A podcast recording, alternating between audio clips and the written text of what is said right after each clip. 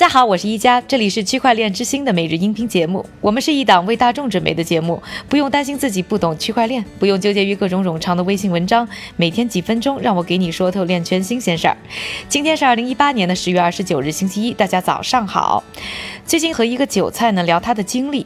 结果没想到这位韭菜说到什么都没有说到媒体生气，不满的各种媒体啊不实的报道，造成呢市场不必要的波动，他和他的朋友呢跟着亏了不少钱。而关于呢中国链圈媒体混乱的消息，可能大家都已经听了不少。那海外的链圈媒体又怎么样呢？今天呢我们要和大家分享一篇呢美国链圈记者科林法菲对行业媒体生态的调查文章。法菲呢从二零一六年开始呢为圈内一流媒体 CoinDesk 的供稿，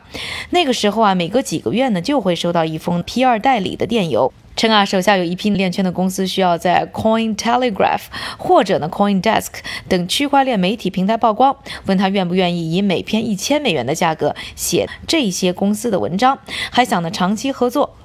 法菲明确地回绝了这个违反新闻行业准则的要求。除了他，很多媒体人都经常收到这样类似的请求。但这个当中又有多少人能够挡住诱惑呢？法菲非常好奇，于是呢，他开始了一个试验，创建了一个虚假电邮账户，从网上呢搜索来一张呢俄罗斯演员的图片作为自己的头像。人设则是一个叫做尼古拉科斯塔列夫的驻莫斯科的公关代表。法菲呢，通过这个电邮账户呢，去联系了二十八个圈内的媒体网站。第一步呢，是发邮件询问网站上做广告的价格信息。有了回应之后，第二步呢，就是表示自己代表了很多的 ICU 项目，想要曝光，愿意呢付费报道，但是不要增加赞助这样的标识。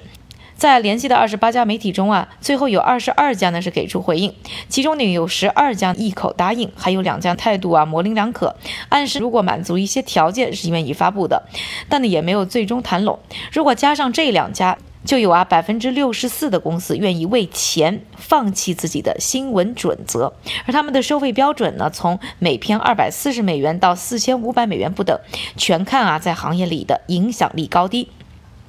这里呢，我们再点名说几个。月活用户，号称有两百万的 Bitcoinist 和一百五十万的 NewsBTC 呢，都开出了额外费用，去掉赞助两字。而且呢，企业宣传稿呢，可以直接和其他记者报道啊出现在一起。法菲呢亮明身份以后呢，这两家公司的高管呢，也是用各种说辞为自己开脱。稍微职业一点的呢是 AMD Crypto 和 Blocked，拒绝发表呢法菲直接提供的文章，但答应呢在给足够钱的情况下呢采访公司的 CEO，并不标注赞助。目前在行业里关注度最高的 CoinTelegraph 呢，虽然没有直接答应，但法菲呢却被介绍给了一个叫做 CoinTelegraph Media Group 的一家广告合作公司。这家公司呢可以帮助啊在会员网站上安排广告或者是赞助文章，而明确拒绝拿钱报道的公司则包括 Brave New Coin、Coin Journal、Cryptoros、CCN、Mindable、Oracle Times 和 Z Crypto。他们做了一个媒体该做的事情，当然出现这样的乱象也是呢有它的背景。首先，主流媒体的曝光机会非常少，集中在行业巨头和大事件上。第二，脸书、谷歌等数字广告大公司呢，现在拒绝接受 ICU 等相关的广告，所以广告机会变得非常少。第三，现在媒体收入下降，开始有了一些新的广告形式，和新闻的界限呢变得越来越模糊。比如说像《纽约时报》、《金融时报》等等呢，都有专门的赞助文，不过呢会明确的标识赞助，同时呢也只接受呢自己的记者去做一个同样水准的报道。我作为一个新闻工作者，类似的事情呢也不是没碰到过。而对我来说，这样的底线呢肯定是不能放弃的。舆论不应该被钱来摆布，这样舆论和广告的根本区别就消失了。而这一点呢是对读者最基本的尊重。可能也是因为媒体太容易被摆布，所以可能也才造成了 I C U 的市场如此的混乱，造成很多没有价值的项目最终获得了不应该有的报道。当然，对投资者们也带来了很多的误导。这里啊，就是想和大家分享的关于链圈海外媒体生态的一些调查。那下面的时间还是交给我们的韭菜哥，他为大家准备了一系列链圈的最新快讯。好的，感谢一家的分享。我们今天先来看一组企业的信息。